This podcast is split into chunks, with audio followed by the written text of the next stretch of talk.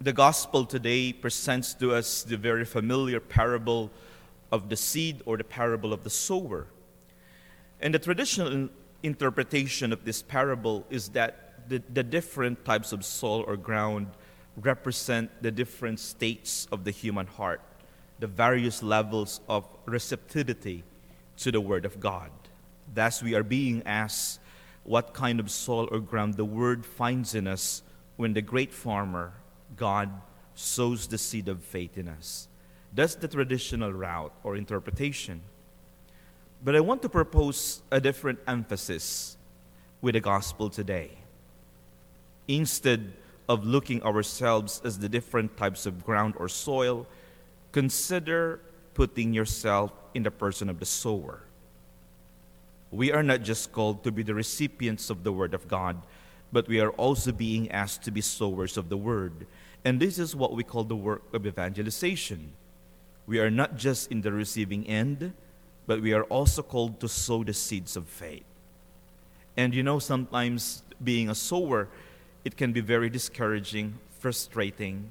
It's like, okay, especially just sowing the seed of faith in our own family. And it's like, what have I done wrong? Why is it not registering in their minds? Or even, you know, sometimes with spouse, you know, it's like, how will I do this? How can I, how, how can I make sure that the seed of faith really blooms in the, in the heart of my spouse, in the heart of my children? But you know, don't be discouraged. One of the things that I realized too about the, sower is that the sower is extremely generous and magnanimous. You know, he doesn't follow the usual philosophy of uh, getting the biggest bang for your buck because he sows everywhere. You know, he is not the most bet or he is not the best planner. It's like, okay, this is the only ground that will yield me the best produce. He doesn't think that way. But rather, he always takes a risk.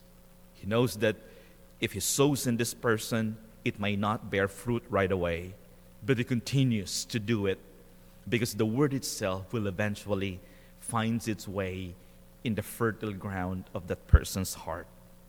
So, if we are asking to, if we are being asked to put ourselves in the shoe of the sower, let us not be discouraged when it seems our effort, our efforts do not bear fruit the most important thing really is the willingness and, uh, and, and our love for the person who, whom we want to have a deeper encounter with Christ. This is what it means to be a missionary disciple. We have to be disciple first, that is, people who have received, nurtured the gift of faith, and bearing fruits. It is only after that that we can be sent or be missioned out to evangelize.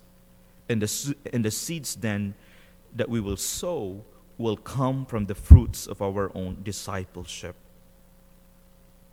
In the end, the ultimate responsibility or the, this work is in the hands of the Holy Spirit. We are just being instruments or conduits of God's grace. So if we don't see the fruits right away, we trust that the Holy Spirit will find its way in the hearts of every person.